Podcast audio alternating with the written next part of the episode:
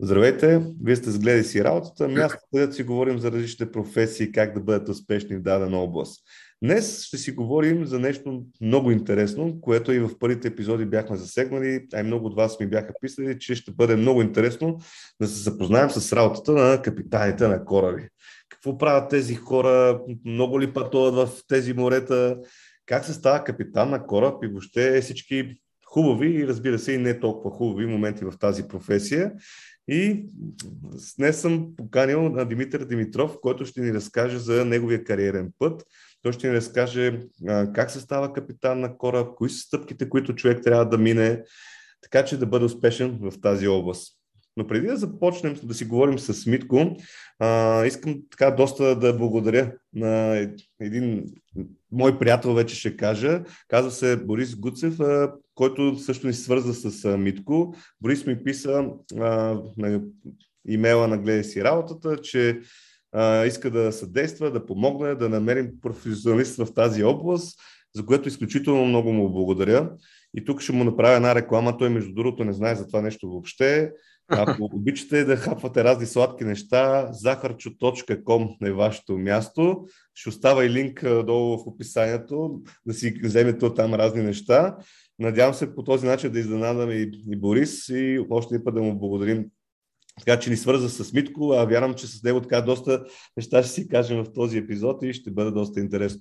Еми, здрасти, Митко, и много ти благодаря, че се отзова на моята покана. Здрасти, и аз благодаря за поканата както си говорихме с теб, в полеви условия сме, бачкаме от разстояние, затова го правим през Zoom. Дистанционно. Да, но пък ще дойда и на, на морето, можем да заснемем след време някой епизод на кораба, примерно. Виж, това, до сега да ви беше хрумвало, че може да стане. Може да се уреди. Чудесно. Може. Еми, така като за начало, аз обичам да връщам а, моите гости от така, самото начало на техния кариерен път може ли да скажеш малко повече за тебе, те всъщност откъде си и да кажем в там ученическите години, мислил ли си за корабите като място, където ще пребиваваш така доста голяма част от времето си? Ами, значи първо да уточня, съм старши помощник капитан, все още не съм капитан, но това е целта. А, първо, роден съм от Варна, родом от Варна, живея във Варна.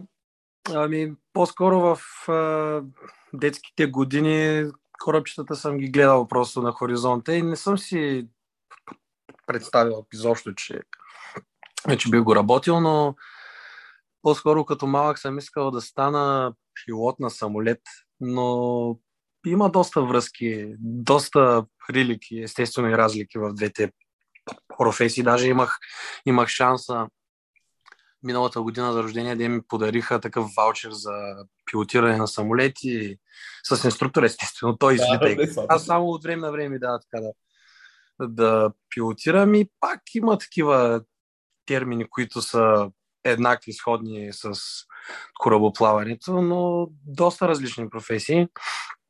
Иначе съм а, танцувал народни танци почти през целия си живот до скоро, до скоро, скоро, до преди година и нещо така преустанових съвсем, но е нещо, което все още си обичам и няма да спра да го правя. И общо взето това е. Учил съм иначе в основно училище е съвсем нормално, квартално, в руско училище, след това средно с английски язик. Като вече 11-12 клас взех да се позамислям, аджеба, след тази абитуриентска какво ще се учи, къде ще се учи, как ще се учи. И тук е момента да кажа, че в семейството ми баща ми е механик на кораб. Също много важни хора, трябва да кажа, с които не можем на кораба. А, Чичо ми е капитан на кораб. Още взето Имал си примера. Имал да, братовчет на майка ми също е механик общо взето така в а, семейството има, има морски лица, но не те са ме тласнали или са ме убеждавали, иди да го учиш, то е много хубаво, нали, давай, само ти ще учиш. Против аз така реших, понеже аз също се двумях между компютри и това. Ага, добре. Корабни, а, компютърни системи и технологии беше една специалност, която си мислех другото е корабоводене. Но просто не съм такъв човек, аз обичам да се движа, така че да съм в движение, екшен, докато при компютрите не, че го омалважавам. Също в момента знаеш, че къде ще стоя компютрите, но да стоя на стол на офис, сега твоята работа е пряко свързана с компютри, но това не е за мен. Да.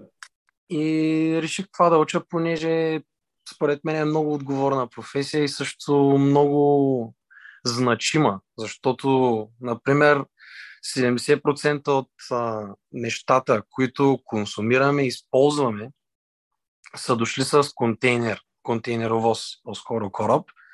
Ето, например, не знам сега си отвори кола или какво, 100% почти съм убеден, че е дошла с контейнер, освен ако не е произведена в България. Но ако е произведена в България, съставките за нея са дошли с контейнер.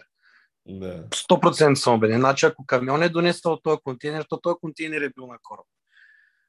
Така е, да. А също 90% от световната економика, т.е.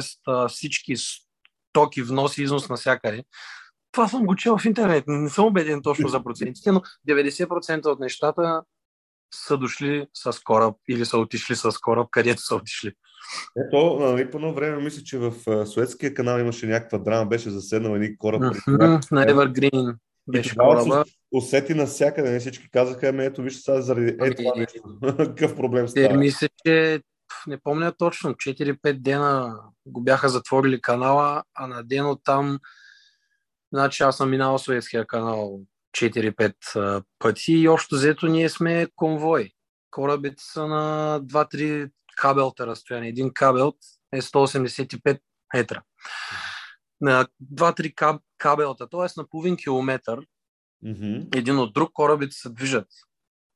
И това, това са друг... на ден, не знам, може би трябваше да се подготвя да прочета, но на ден 30-40 кораба могат да минат. Да. С... Може да кажем 20-25-30 кораба могат да минат на ден. Uh, значи, много... представи си, ако спрат за 4-5 дни, колко стока няма да стигне на време или въобще, защото някои кораби плават на графици, трябва да точно примерно в 8 часа на 8 трябва да са там. И да, и няма вариант нали, да нещо да... Няма, те постоянно всеки ден се регулират обороти, за да са нагласи ETA, а това е друг термин ETA, Estimated Time of Arrival, т.е. приблизително време на пристигане. Всеки ден се нагласи това, нали? Ако си на времеви чартер. Да. Така, по българено малко.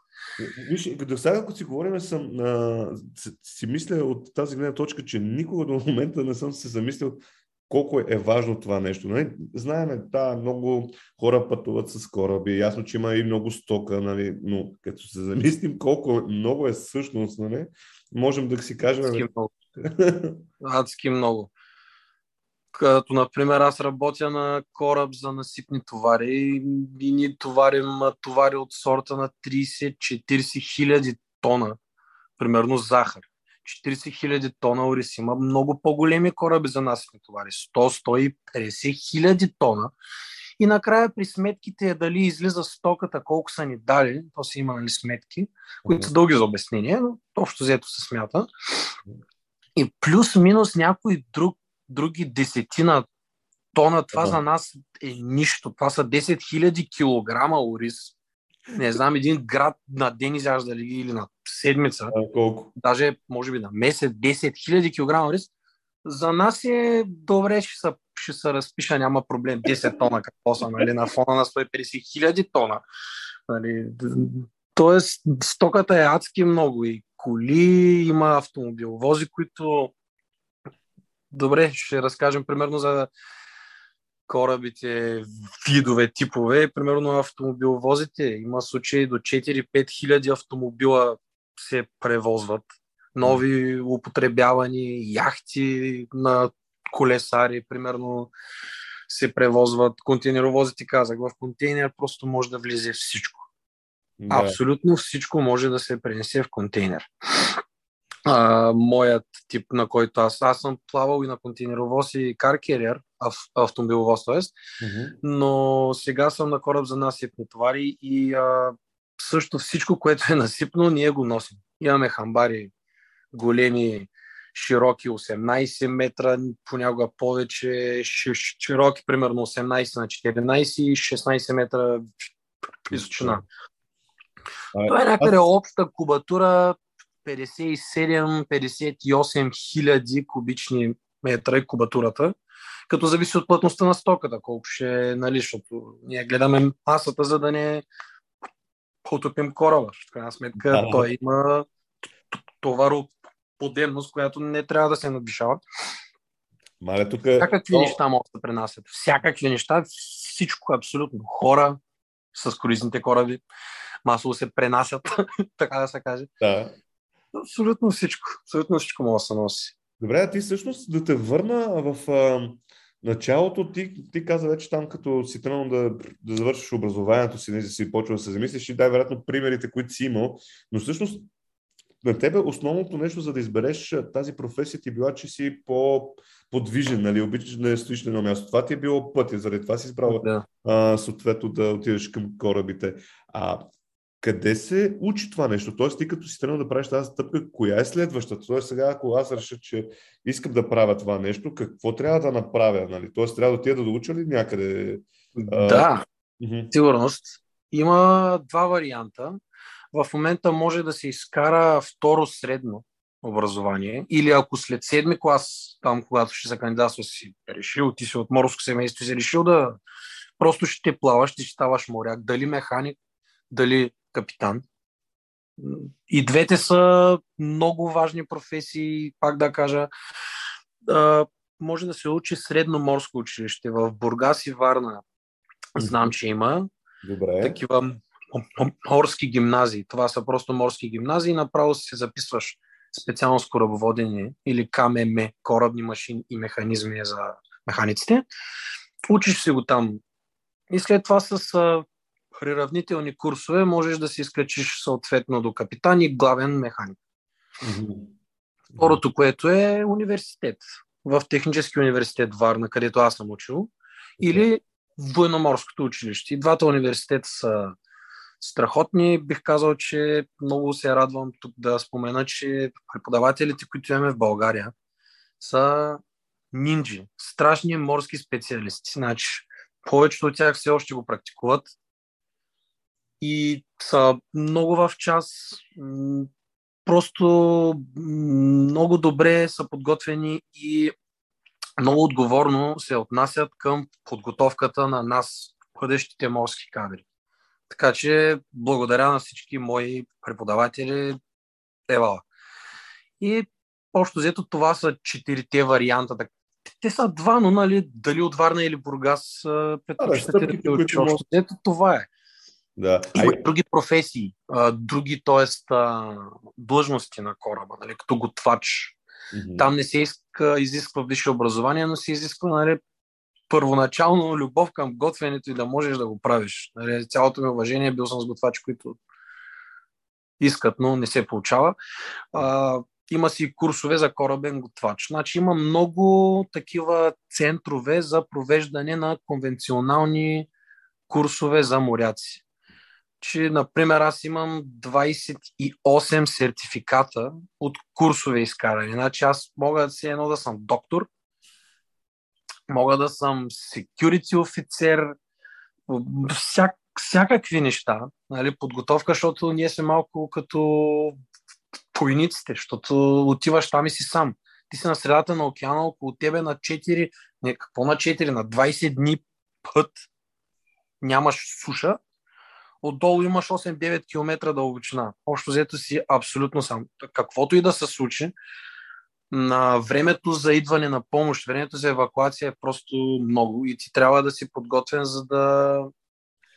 То, тоест, независимо, да независимо от длъжността, всички тези хора минават подготовка за. Всички минават 4-5 курса, които са задължителни. Такива Basic Safety е единия сертификат. Там да можеш да си слагаш спасителна риза, да можеш да правиш КПР, изкуственото дишане. Да. Да можеш да биеш най... Тоест, не мисля, че инжекциите са в следващия адванс, който аз имам. А, примерно да можеш да превързваш там извадено рамо, щупено, да знаеш долу-горе, да използваш пожарогасител, да можеш да използваш такива АСВ на български, автоматичен сгъстен въздух. Това е пожарникарските костюми и маски. Да, да. Да знаеш как да я сложиш, как да развъртиш нали, бутилката, как се диша с него, как се облича. Спасителен костюм има на английски immersion suit. Това е един неопренов костюм, такъв от всякъде те хваща, който е. примерно при не дай си Боже е напускане на кораба. Това е при Някаква просто вече като кораба потъва, се облича този костюм, защото ще те предпази максимално от а, замръзване, т.е. от настъпване на хипотермия, което знаеш, че е фатално. Да. Тоест, ето такива основни неща, които те трябва да ги знаят. Както и аз, всеки, който иска да отиде в морето. Както каза, в морето се влиза или подготвен, или завинаги. Така че трябва да си подготвен. А, да, между другото, много готино звучи. Мога да го извада като цитат нали, от епизода. така съм го чел някъде, нали? Да. И да, да се, да се изфукам, че го знам. Но има също ру- рулеви. Рулеви моряци. Те са able seaman, са на английски. Това са един вид по-така способни моряци, защото има OS, Ordinary Seaman. Това е обикновен нали, моряк, но само да я вмъкна. Обикновени моряци няма. Всички са необикновени хора защото са моряци. Така, рулевите, те още взето също, също се ходи на курс за рулеви. Те са така да, за, по, за по незапознатите хора, те са шофьори. Шофьорите на кораба. Те фактически държат руля, поддържат курс. Примерно даваме 100 градуса човека ляво дясно. Значи, карането на кораб не е като карането на кола. Например, завиваш, искаш да спреш, като спреш, той обаче ще продължи да завива, докато не го спреш малко с обратен нали, ход. Това просто не е асфалт. Това си е Да. съвсем различна, различно нещо. Също се ходи на курс. Има и мотористи. Те са към машинна команда. Те също те отговарят за техническа поддръжка на машините механизми. Понякога се налага чистене с парцал, а, намазни петна и така нататък.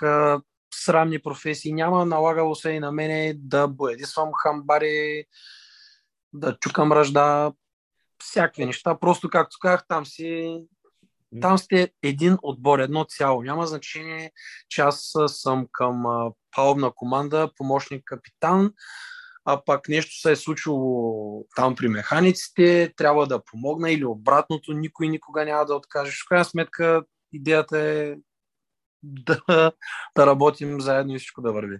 Да, и накрая да се върнете всички, Да. как се казва. Точно Това така. е Общо взето, командите са, както казах, палубна, машинна и домакинска команда. Домакинската камериер и готвач. Да. Нали?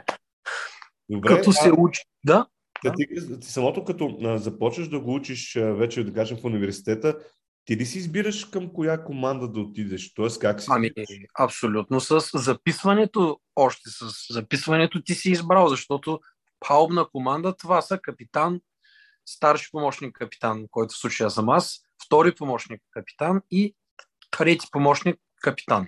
Това са палубна команда, офицерски състав. Също има ролеви трима за всеки помощник по един. Боцман, много важна фигура на кораба, боцман, който е той, той е бил ролеви, но е най-опитният от тях Така. и фактически той им е като пряк началник, като ние с него всеки ден комуникираме какво ще работи за деня, пръждали ще се чука, ще се бойдисвали, нещо ще се изми, ще се замете, ще се подреди. После той разпределя нали, нещата между ролевите. Това е палубна команда. Реално това е палубна команда. Машинна команда са тия, които се запишат да учат за механици. Главен механик, втори механик, нали, който е като старши помощник, дясната ръка на главния механик, трети и четвърти механик. И двамата мотористи. Това са, а, също има и а, Питер, което по-що взето също много важен човек. А, Тоест, ако нещо се щупи, трябва да се заваря, да се реже с оксижен, с стелина. Майстор, така да се каже, той е към машинна команда. Това още взето са двете команди. А готвач камерия, казах, то не се изисква висше образование, но пак се иска любов към готвенето, защото е много важно. Да, и съответните курсове, които казват, че трябва Да, се да, знаят. това са А тези... Тоест ти си избираш още преди да започнеш да отидеш на кораба, си избираш. Да. А степените, защото ти нали, каза, има си принос за да стигнеш до капитан, си Да. по нива. А тези, т.е. ти като започваш да го учиш, тебе крайната цел е да станеш капитан. Но ти Да. започвайки, а, как кажа, започваш да катериш стълбичката. Т.е. не отиваш да ставаш, а, завършиш университет и ти казваш, Да, и аз капитан. капитан. Да. да. да. Започва се с, с първо стаж, задължителен стаж. Сега изискванията са, това, от, това го, значи има много изисквания, за които може би ще споменавам. Измислят ги ИМО. ИМО. International Maritime Organization. Това е Международната морска организация. Това са много хора от целия свят, акъли големи, които измислят всякакви конвенции, изисквания за корабите и морските лица. В момента изискването е 12 месеца стаж, за да станеш трети помощник капитан.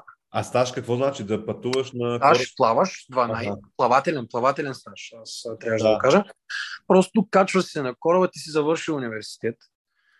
Така. Много си си мислиш, че знаеш. Пет години си учил, аз съм вече капитан, много съм голям. Отиваш и ти набиват каската още от началото. Най-често срещаното е, ти дават първо стирката, както си стажант, капитан най-велик, дават ти стирката и ти обясняват, че към седмица първо ще се учим да чистим. После ще се учим как да си подреждаме кабината и лека по лека започваме вече да се учим за всяк неща.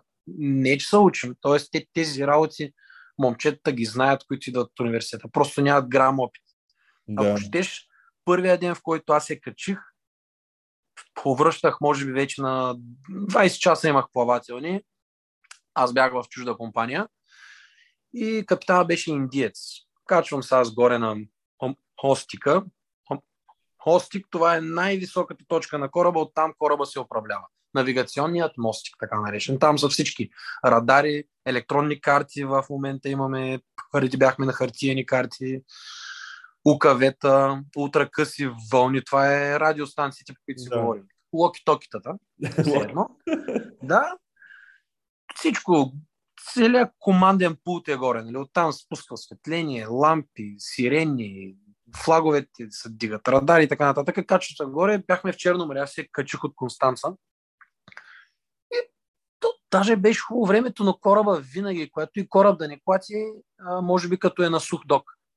Тогава не клати. Иначе си има леко клатене, поклащане, което нали, в момента не ми прави никакво впечатление. Обаче тогава нещо ми става тук вътре. Обаче горе аз, нали, мъж ще издържа, държа. Капитана ми вика, кадет, if you want, go to your cabin. Аз, е, капитан, добре съм, спокойно, обаче почвам да сменям цветове. Това ми го разказват после. Сменям цветове, сменям, сменям.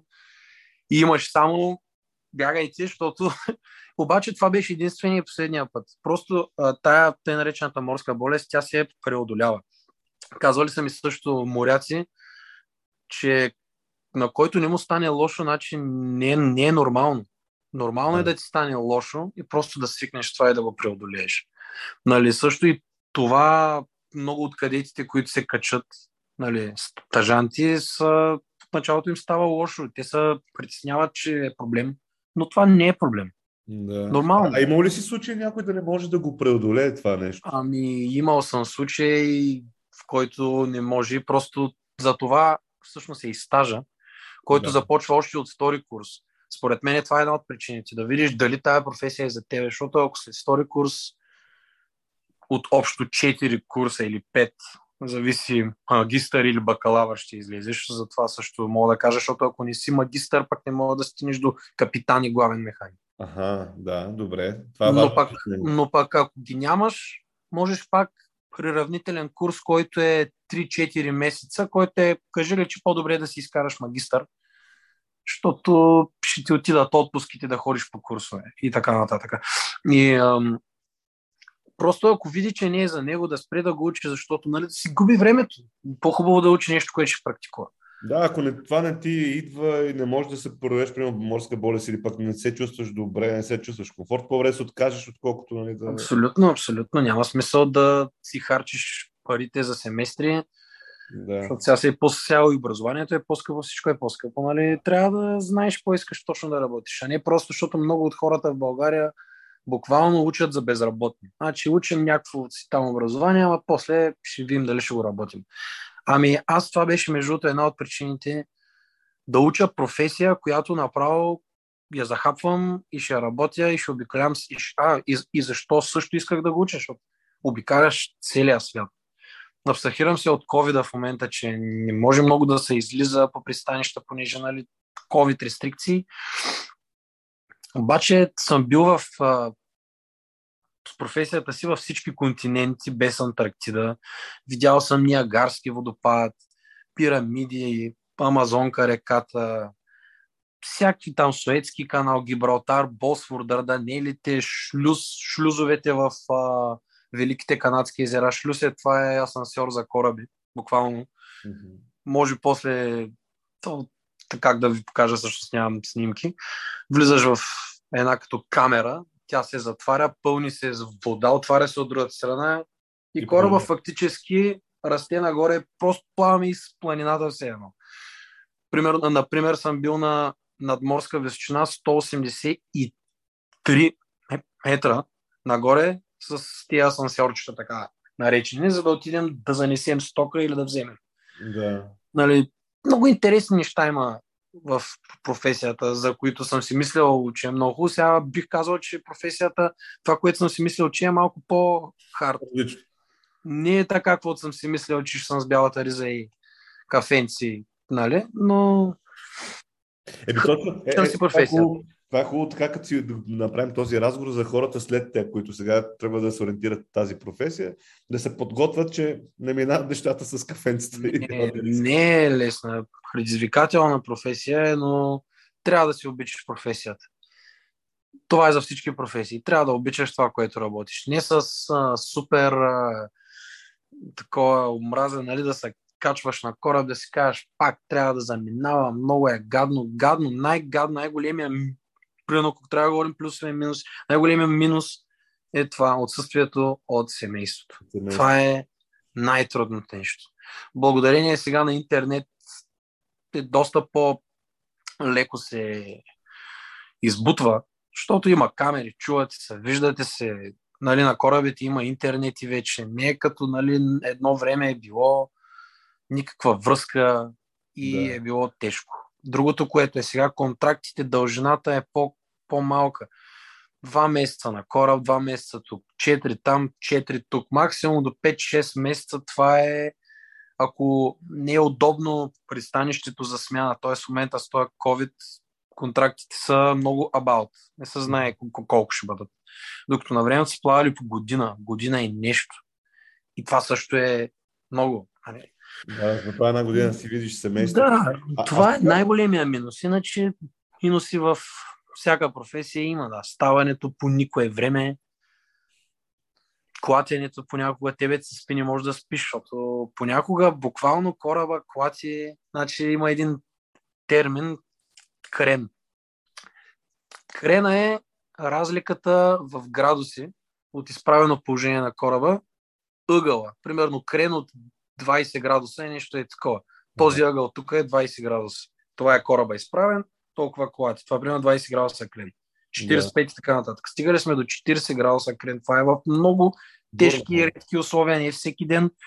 Но тогава просто, примерно на мостика, столовете не се парзалят, те просто излитат и тръгват на някъде. В смисъл, това са тежките моменти. Когато си мислиш, че кораб ще... Ще избутаме ли тук? Не, ще стане ли, няма ли?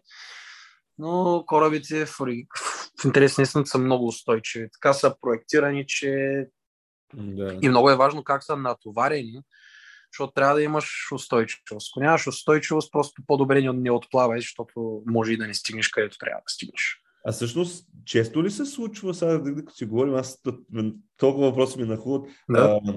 Често ли се случва да сте в така някакви бурни води, както се казва? Тоест да има ами... бури, абе, така от тия от филмите, където сме гледали с... Да, да, да. Ами, зависи, зависи много от района на плаване. Дали имаш късмет, също зависи и това е още дето не е много често. Не е много често. Сега, ако плаваш в а, северния ледовит океан, там, примерно, зимно време, Атлантически океан идва от запад и се свързва с а, Северно море, отгоре идват някакви циклони, студени фронтове и става нещо страшно. Това не е всеки път. Пак да кажа, това е природата. Не можеш да... Затова има прогнози, които постоянно ние получаваме най-редовно по много апаратури, по интернет, по имейл, по един друг а, такъв граден, а, градена система Inmarsat се води по корабите. Там получаваме прогнози всеки 12 часа. Така че можем да си планираме да заобиколим окото или да влезем в окото, да се движим с него окото на порята, да намалим, да изчакаме. Така че не е толкова страшно. Наистина не е толкова страшно, но никой не обича да клати и да такова, но понякога. Някога си става. Някога а, става. А, тук е и другото, което така от твоите думи, отсъствието от семейството, това е също нещо, което със сигурност трябва да му обърнем и повече внимание. Ти каза, има различни контракти. Те от какво зависят? Тоест, ти като, а, може би, хайде ще почнем от там, минаваш стажа и след Да. как си намираш, да кажем, първата работа? Аз точно това се отплеснах от темата. Ще опитам да се поддържам. Да, да, А, не, няма да, проблем. да, просто казвам някакви неща. Ами стажа, стажа си го изкарваш 12 месеца на 2 по 6 или... А значи от тези 12 месеца, 6 месеца трябва да си на един път. Мгм. Това е изискването. След това се явяваш на изпити пред морска администрация. Има морска администрация в София, Варна, Бургас, Русе и Лом. Мгм. Мисля, че са това морските администрации, сграда с хора. Да. Там се явяваш на изпити, съответно за, за механиците са едни изпити, за корабоводителите други. Издържаш тези изпити и ти дават свидетелство за правоспособност. Ние пазикаме се книжка категория К, нали, шофьор на кораб, ти дават. След което вече можеш да се качиш на кораб и да практикуваш професията вахтен помощник капитан или вахтен механик. Вахтен, т.е. втори и трети помощник, с това свидетелство можеш да ги практикуваш. Първата стъпка по пътя за капитан е третия, т.е. след стажа, трети помощник капитан. Да поговорим за него. Той държи ходова вахта 8, 12 и 20, 24 часа. Мгм. Тоест 4 часа е на вахта, 8 часа свободно време, 4 вахта, 8 свободно време. Да, Тоест той тогава кара кораба. Той го навигира по-скоро. ясно, да. Той е горе на мостика, кораба се движи, той гледа напред с бинокъл, на радари, да не се блъсне в някъде остров, плечина и така нататък. Тоест, това са 4 часа концентрирана работа за това. Концентрирана работа, това трябва да Просто от теб зависи живота на целия екипаж в случая. Защото капитана държи отговорността за всички, за механици, и за готвач, и за всички помощи. Но капитана не е длъжен да е 24 часа на мостика. Затова ние сме му помощници, така нали, помощник капитан се водим, за да той ни има доверие. Той от началото ни е наблюдавал как си вършим работата и ако сметне, че може да ни остави сами оставени и ние я вършим. Но когато има нещо, при, всяка, при всяко едно съмнение, той е на разположение 24-7, звъниш му, спи, не спи, кептън, качвай се на мостика, имам ситуация, идват. Нали? Никой никога няма да откаже. Защото Да. капитан, за да станеш, няма, той не е ала-бала, никой, който е станал капитан, не е някой си бай, нали, дето Да. Да не го Може. Том е станал капитан, значи е сериозен човек. Няма такива, които да са несериозен капитан до сега съм нямал.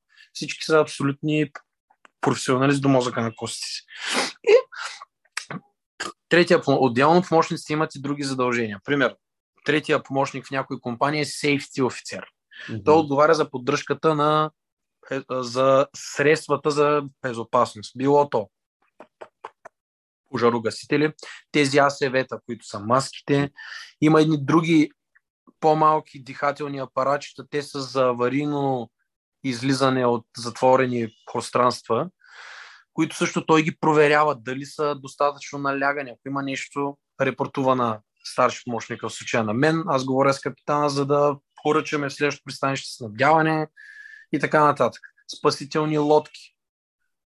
Той трябва да се грижи за тях, да са чисти, да имат всяко едно оборудване, да са водонепроницаеми. Ако има нещо, веднага репортува, за да ги оправим с плексиглас, нещо да са добоеди са светлоотразителни стикери, има по кораба хиляда.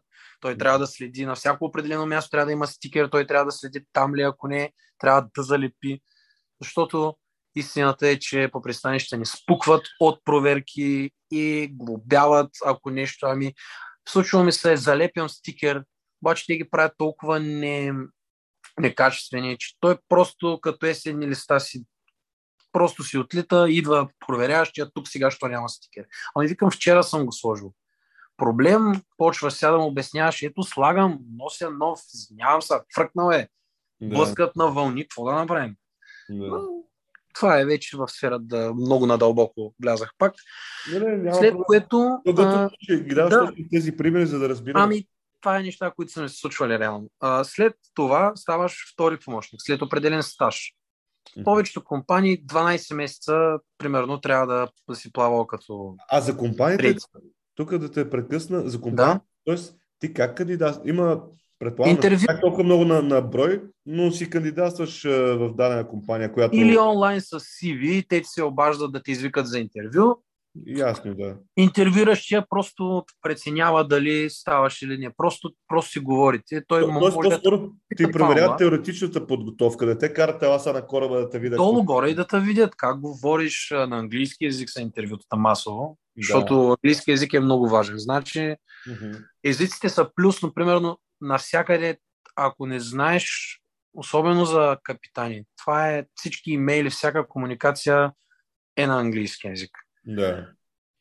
Ако щеш дори в Русия, те хората предпочитат на руски да говорят, но пак знаят английски язик. Тия, които са в корабната сфера, да. трябва, да, трябва да се знае езика. И пощо взето така се кандидатства. Избираш си компания, от този си чул, че компанията става, от друг си чул, че не е, решаваш си сам за себе си. А ти с тези компании си си на така, на трудов договор един вид. Тоест ти започваш да, да работиш за тях. И не, не сме на трудов договор, а на контракти. Тоест в момента аз съм един вид не на ета, съм освободен от кораба, мога да сменя компанията. Дори, но това не е хубаво, защото ако сменяш компании постоянно, да. Това просто не говори добре за теб. Трябва да си лоялен към една фирма, да си пътуваш при нея. Те знаят, че сега съм им дал готовно закачване. Знаят, че като ми се обадят, аз ще кажа, добре, ще замина. Те две седмици или седмица по-рано ти казват, сега тук наближава смяна за или си кой кораб, ще можеш ли? И аз, примерно, ми, ако нещо се е случило, ще им откажат и хората ще разберат, че ми намерят друг кораб, примерно, по-нататък. Тоест, ти не си длъжен да... Не си длъжен постоянно. Да заминеш. Кораб... Няма да те уволня. Да. Примерно. Не, нали. А и пък един друг плюс, нали. Значи, минуса е, че отсъстваш много, но плюса е пък, че сега тук съм 4 5 месеца в отпуск, където да. правя каквото си искам, си гледам децата и, да. и всичко ми е наред. Нали. А, това, това също е плюс. Да, това е интересно, но аз това не го знаех. Аз мислех, че сключваш някакъв тип договор с дадената. Има, има компании, които сключват договор, те са с по-късите контракти, например 48 дена на 48 дена. Примерно те всеки там кой подред понеделник, всеки примерно седми понеделник си има смяна и това е 100% да се знае. Тоест аз като си дойда в къщи на 2 април, знам, че примерно на 14 май сигурно съм на кораба. Да. Тогава, ама тогава тия, тия са корабите, които спазват точно определен график. Докато при нашите кораби не се знае на котва, ще са чакали, защото ние пристигаме в пристанището, свързваме с тях по радиостанцията и казваме, че след 2 часа сме на входа. Влизаме ли или не? Те казват, не изчакайте на котва и не знаеш, може да чакаш един ден, стоял съм и 20 дена, стоял съм и аз съм стоял максимум 20 дни, но има хора, които са ми казали два месеца са стояли. Чакат, няма свободно място на Кея или примерно стоката, която носиш не е спешна за получателите и те, и те използват като склад. Може да им излиза по-ефтино да стои на кораба, отколкото да... Примерно да, това са си вече много там оперативни игри, които не съм много запознат с тях вече там, в логистиките. Логистиките. Добре, а, така, да се връщаме, ти си пътуваш на, на корабите, казахме как мога да стартираш, къде се учи, да. първото е стажа, колко е важно, нали, всички тези неща. А, другото, което се случва най-често, нали, нормално ти имаш така менторите, т.е. капитаните, по, по-възрастните хора с стаж, от които да, да черпиш опита, нали, особено като да. а, млад в тази професия. А, освен това, че те няма, м- от семейството, от която си е голяма липса и голям минус, кои са нещата, които така са тежки? Предполагам, нали, ясно, че като има метеорологични условия такива, си е... да. това не си стоиш в офиса на топличко и да, нали, да ти е много, много хубаво. Ами, така да кажем, тежките неща, да продължа, айде, ето, третия помощник, 8 часа сутринта застъпва, добра навигационна вахта е, добра вахта, понеже 8 часа сутринта ставаш. Да. Втория помощник е от 12 часа до 16 и от 0 до 4. Това е неудобно, защото той си е легнал в 6-7 часа и в полунощ трябва да застъпи. Това е един, един минус. Другото, аз като старши помощник държа, може би една от най-гадните. Най-гадната вахта, 4-8. 4 часа сутринта аз застъпвам на вахта. Значи аз всеки може ден, когато... Три и половина да. на преход. Това е момента от съня на човек, в който е спи най-сладко. Това е много... Значи, то се влиза в режим, но всеки път е трудно да станеш три и половина. При положение, че аз в 20 часа вечерта от другата си вахта съм отстъпил в 20 часа. Ти не мога да заспиш след 2 минути. Ти заспиваш най-рано 9.30, 21.30. Да. И си спал 6 часа някъде и айде алармата и пак отиваш горе, то е мрак, ти не си се събудил като хората, трябва да пиеш кафе, гледаш напред, кораби има ли, няма ли, общо взето тежко е. Това е единия минус. Другия минус е не много разнообразната храна, защото 40 и колко дни съм имал преход. 46 дена. И сега имах предния контракт. Само на ход. Плодове и зеленчуци няма как да издържат толкова дълго време. Свършват, започвате да ядете примерно за десерт компот. Просто няма плод. Салатите свършват. Да картофи, рис, масло, защото издържат най-много време. Това са едни минуси. Другия минус е на пристанища като си, т.е. по време на маневра, mm-hmm. влизане в пристанище, излизане, те се случват посред нощите. Тогава участват почти целият екипаж. Тоест, аз мога съм бил на вахта от 4 до 8 и маневрата да е в 9, да отиде до 12 и така да се насложат едни много часове овертайм, които овертайма при корабите е направо си е класика. За овертайми си ги има винаги. Това си е стандарт. Платени са в повечето случаи са платени, но пред някои, аз, например, предпочитам овертайма да не ми е платени, да не го давам. Но няма как. Просто няма друг, както казах в морето си. Да. Като се научи, работиш. Зато и си отишъл там да работиш. Крайна сметка. Да, да. Абе, защото аз тук обичам в гледай си работата да разбирам и разни митове за професии и това, затова те питам и за такива лоши неща, защото а, в моите представи, като съм бил по-млад, аз имам а, така, познати в, във Варна, нали, които са моряци и също си винаги си викаше, е, то е много готино. Отиват няколко месеца, връщат с тези хора, взимат и хуи заплати, то е готино, тега те кефа. Да, да, ама защото не се виждат тези неща, които тук сега си разказваме с тебе, нали?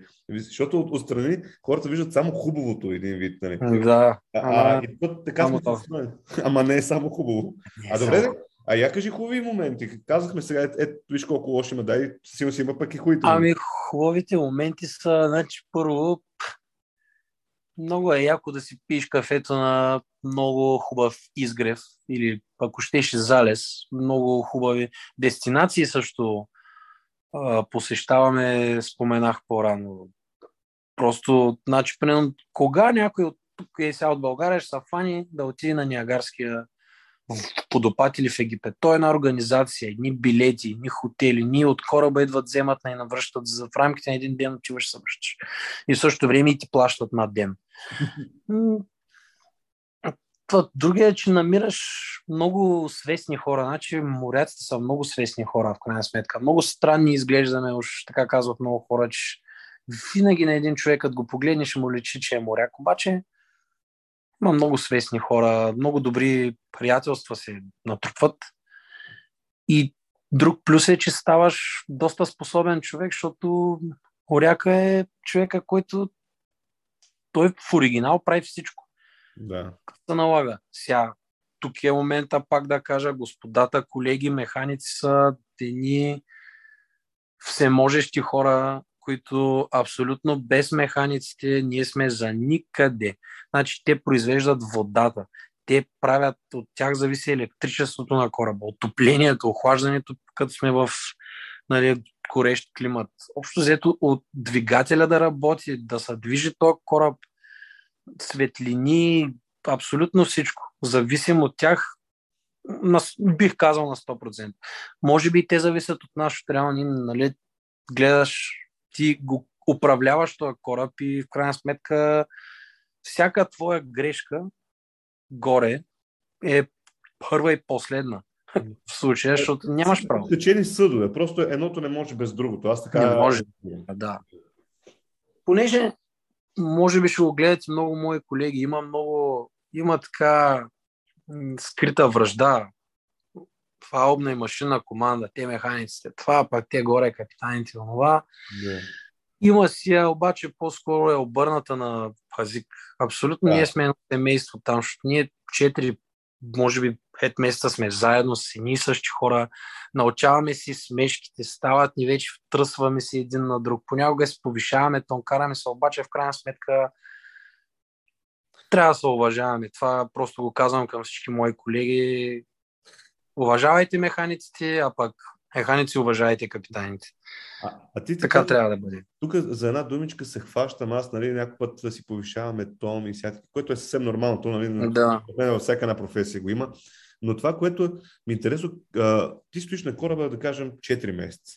Ти така. си и същи хора. Нали, с някой, ако не се познавате в началото, е интересно. Имате да, да, да, да, си да е интересно. Но в един момент това нещо, как се казва, да безчерпва се.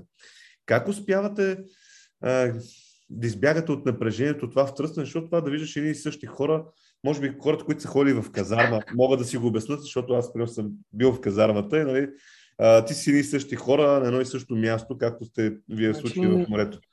Всякакви, всякакви неща. Ако щеш, хартийки са правят в уники и са целим. Те затова казват много неща за деца и моряци. Много нас свързва с децата. Ставаме като деца. Рисували сме си на лист хартия да играем дартс Значи на всички кораби има спортна зала, нали, където има доста уреди, скрипец, лежанка, гирички и така нататък. Може си в свободно време да тренираш. Yeah. Друго, което правим е, примерно, ако някой нещо каже и то стане смешно, то се повтаря към седмица, защото разведрява.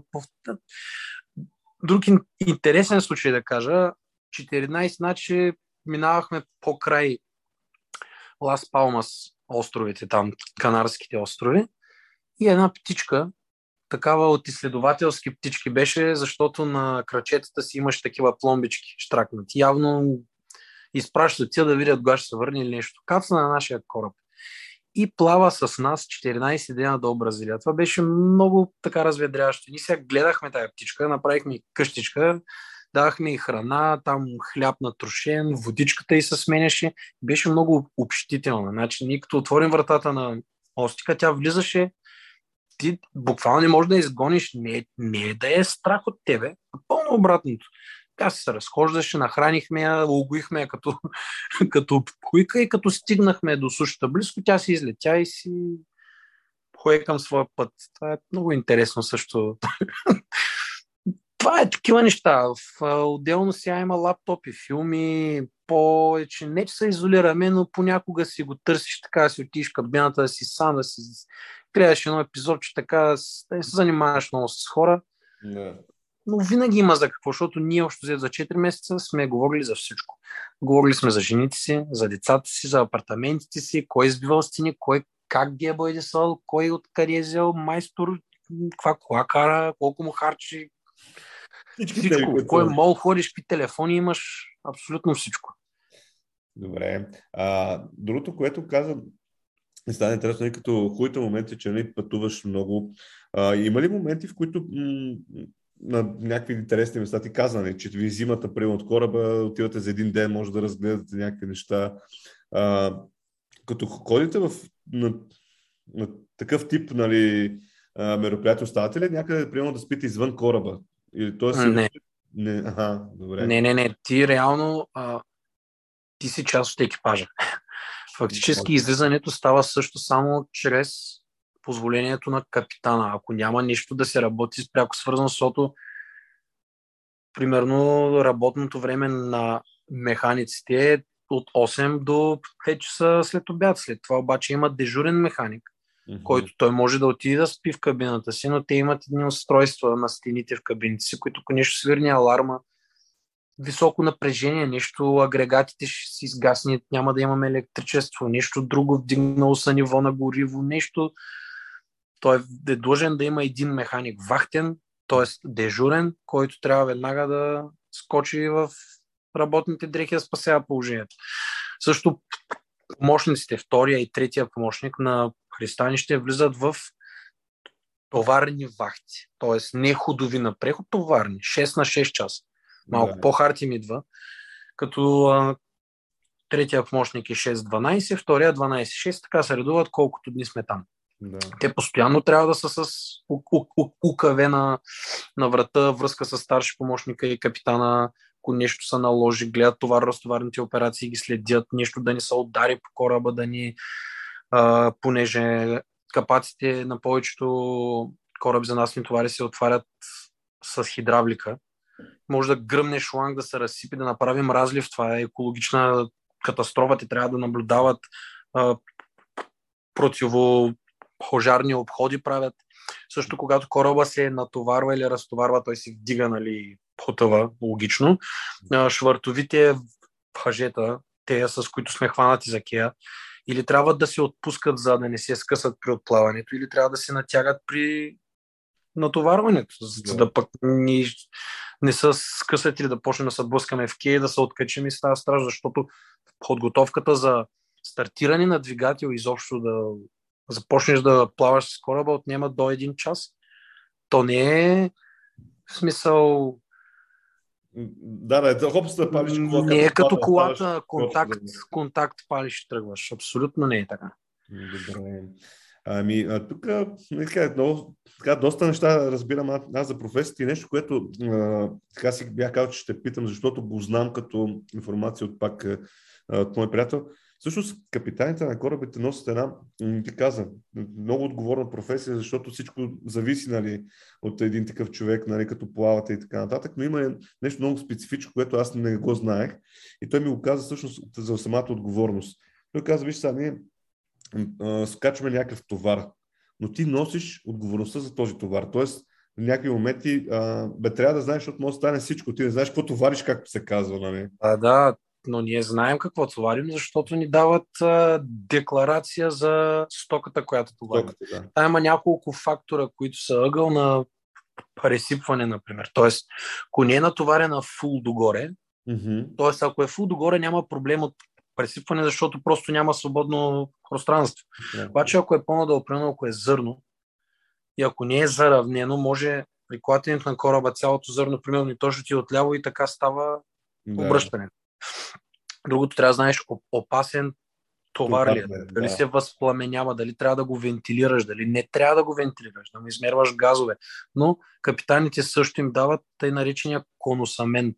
Конусамента е това, когато ти да разтоварваш, конусамента е един вид, а, който го държи е собственика на стока. Той ти го дава и ти ми даваш стоката.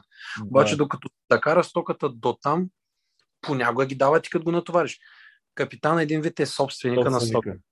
Да. Той отговаря за нея. Ако я намокрим, ако не трябва да са мокри, примерно както ориз товарим понякога, там е много сложно. Постоянно се вентилира, не трябва да е влажно, защото нали, ориза той ще окълне и вече няма става за нищо. Да. Но пряко отговорен е капитан. Той е отговорен за абсолютно всичко няма, няма какво да изреждам. Абсолютно всичко. Кораб, корпус, механици, за живота на хората. Някой си чупи пръст, той е отговорен за това нещо. Той е доктора, реално. В смисъл, реално, втория помощник се води medical officer и навигационен в повечето компании. Т.е. той планира прехода. Чертае курсовете по картите, планира откъде ще минем. Ние проверяваме всички този план и чак тогава корабът потегля. Не е така, ще отида в мола и ще, и сега ще мина от тук или от там. Не, това е предварително планирано. Ако ще и 30 дена да е, предварително е планиран. Съобразно дълбочини, плит, там колко е плитко да заобиколим някои плитчина, острови, разстояния от брегове и общо взето най-прекият път трябва да все пак за да економисаме и гориво, защото, например, кораби средно на ден са харчи по 20 тона гориво. Това са 20 хиляди литра гориво. Да. Нали? По-малко е, защото обема е по, по-малък там. Но Добре, а, а първият помощник капитан? Аз в случая старши помощник капитана, аз отговарям реално за втория и третия помощник капитан. Аз след, трябва да следя тяхната работа. Добре. Както и капитана трябва да следи моята и тяхната Моята. работа, но реално то си има стъпалца, нали? Аз съм реално, аз отговарям а, за товаренето и разтоварването на кораба вече. Аз, а, примерно, смятам товарната задача, къде, в кой хамбар, колко, защото кораба той не е абсолютно стоманен от всякъде. Нали? Той се огъва, има огъващи сили и срязващи моменти. Трябва така да го натовариш, че да не е много огънат и усукан, защото при някакво лошо време може и да се изчупи това. Ако го натовариш много неправилно, което няма Да. как да стане. Да, Няма толкова безотговорни хора. Да. И също аз гледам да го натоварям нали, устойчиво. Както и самия процес на товарене също отнема, също се планира. То не е ела ти сипвайте навсякъде. Не е първо ще почнете от този хамбар, после от този. Защото да не правим голям диферент, се казва. Диферент. Разликата в газенето на носи кърма. Газене, това колко кораба е затопен, колко метра от самия кораб е под водата. Тоест, ако газенето ти е 8 метра, значи под, под водата кораба ти е затънал с 8 метра. Това е Ясно. газене. Та, реално, също това се планира. Също аз съм и гарбич поклук. Той, аз не съм. Аз отговарям за garbage management системата, т.е. за изхвърлянето на отпадъци. Ние ги събираме разделно в 6 категории. Пластик, нали, food, доместик, това доместик, значи пластик е пластмаза. Food е храна, а, доместика е а, всичко друго, хартия, стъклени бутилки, кенчета, имаме е- електроник Да. waste, т.е. стари кружки, батерии, акумулатори. Имаме oily racks, те са, те са към operational waste, те са примерно такива парцали с масло, с мазот, забърсано, нещо такова. Да. Може би изтървам нещо, но общо взето Да. също за това отговарям. Също отговарям за баласта на кораба. Баласт, това е водата, която вземаме в едни специални танкове, баластни, като сме разтоварени, защото кораба, ако е разтоварен, той ще Лек. Да. гази много малко и просто няма да е устойчив. Ние вземаме вода, нещо като при подводниците, за да се затопим, за да сме устойчиви. Мгм. Аз го правя това нещо, чрез отваряне на кранове с помощта на механиците, разбира се, но пак с планиране, в кои танкове, колко вода ще взема, колко е плътността на водата, защото нали, колкото е по-плътна, толкова по-малко като обем ще взема, защото няма да ми трябва толкова много. Нали. Това А, също аз го извършвам. Каква е следващата стъпка? След като а, минеш, нали, та, ти каза, нали, идваме до следващата стъпка, вече е капитан. Там трябва да имаш някакъв стаж ли, за да вече... Да, да. Първо, изискването на морска администрация е 36 месеца Така. плавателни, само на кораб да се бил, като вахтен помощник капитан. Аха. 36 месеца. Това е, това е изискването, за да получиш кетапа. Тоест, да вземеш свидетелство с професионалност. Вече кога ще направят капитан, това зависи от компанията и как се расте нагоре. Капитаните и помощник, естествено повече капитаните дават оценка на края на контракта на всеки. Evaluation. Дават ти характеристиката, пишат. Да. Фактически, за да станеш трети помощник като стажант, ние сме го харесали момчето, ще стане от него, умно, научихме го на много неща и му слагаме оценка промоция, нали? Да. Вече компанията си го промотират за трети помощник. Същото става с втори, като в повече компании 3-4 рейса, т.е. за 12 месеца най-малко да имаш на длъжност трети помощник, за да станеш втори, още 12 за да станеш старши помощник. Вече от старши помощник до капитан е по-сложно, защото са, вече слагаш короната, се вика и доста по-сложно е, но капитаните вече наблюдават старши помощниците си, дават им промоции, отиват да в офиса, казват им, че ще стане добър капитан от него, дайте да го направим вече в офиса, за да станеш капитан. Отделно, че си взел пак една камера изпити, сертификати, те вече те извикват да, да си поговорят с теб, защото ти не трябва само да имаш знания и опит, ти трябва да си много отговорен човек. Това е много отговорна професия. Взимаш решенията. Това е. Капитана реално, много от хората казват, че нищо не е прави. От една страна са прави. Той, всички ние си имаме задължения и си ги работим. Той отговаря за тия всички задължения. Той има много работа, като цялата комуникация с офис, с скиловете, с агентите, които отиваме да разтоварваме или товарим. Той обработва поръчките за храна, за снабдяване, за всяко едно снабдяване. Ние си го правим сами. Те не ни казват, ще ви изпратим 20 хляба и 3. Ние решаваме колко, ние решаваме колко стирки, колко молива, колко химикала. Те неща нали, ги правя в момента. И общо взето това е да си капитан. Да си смел, да взимаш решение и то винаги става така. Ти се двумиш за нещо. А, капитан, тук те ли те да направим, капитана казва, така ще направим, разписва се и той взема цялата отговорност. И затова му плащат и затова да. поберяват косите. Аз тук мога да дам едно уточнение. Може би това като е менеджиране на една компания. Нали? И ясно, че да. компания има движещата сила е от много-много хора, но има един човек или няколко човека, да. Е при вас е, да кажем, капитан, който отговаря за всичко и съответно гледа за всички процеси. И също така, той нали, реално нищо не прави, защото няма смисъл. Ние си вършим задълженията, обаче той е най-опитният. Тоест, обаче пък случва ми се, като старши помощник в първия ми контракт, нали, нова длъжност, леко притеснен, неуверен. Капитана каза, спокойно, нали, моето момче, дойде, седна с мен, показа ми така, ето аз така правих, като бях старши помощник.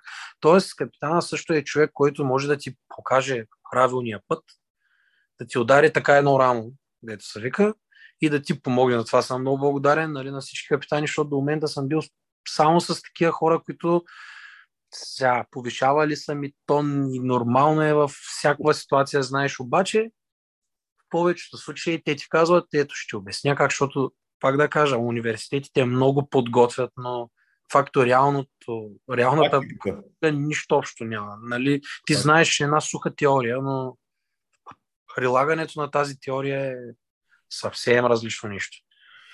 Еми, Митко, искам много да ти благодаря. Мисля, че така доста разказахме за твоята да, професия. Надявам се да, да съм помогнал а, с информация. Със сигурност е така. Дали, тук хората, които гледат, слушат, трябва да знаят, че а, така, твоето време е ценно в момента, защото се грижи се за две малки деца. така, и, така, и, е, така.